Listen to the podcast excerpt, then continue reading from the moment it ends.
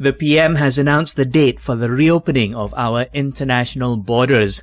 Datuk Sri Ismail Sabri Yaakob says it'll happen on April 1st, 2022. He adds arrivals will not have to undergo quarantine if they are fully vaccinated. However, they must test themselves for COVID-19, both before departure and after arrival.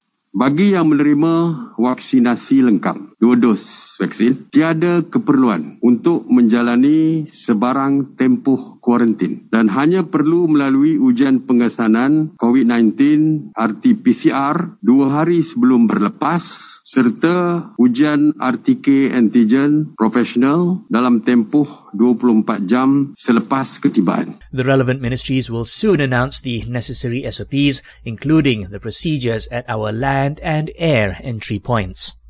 Datuk Sri Ismail also announced Malaysia's transition to COVID-19 endemicity. Starting April 1st, MySejahtera check-ins will only be required for indoor areas. Meanwhile, business premises will no longer have restricted opening hours. Bagi premis perniagaan, had masa ya, dimansuhkan. Premis-premis boleh melaksanakan waktu operasi masing-masing mengikut syarat lesen operasi premis tersebut. In addition, the PM says there will be no capacity restrictions for events involving mass gatherings, but physical distancing is still encouraged. Meanwhile, congregational prayers at mosques will be allowed without physical distancing and everyone is allowed to cross state borders without any vaccination requirements. However, the mask mandate will remain in place. The health minister will hold a press conference tomorrow to further explain the country's transition to endemicity.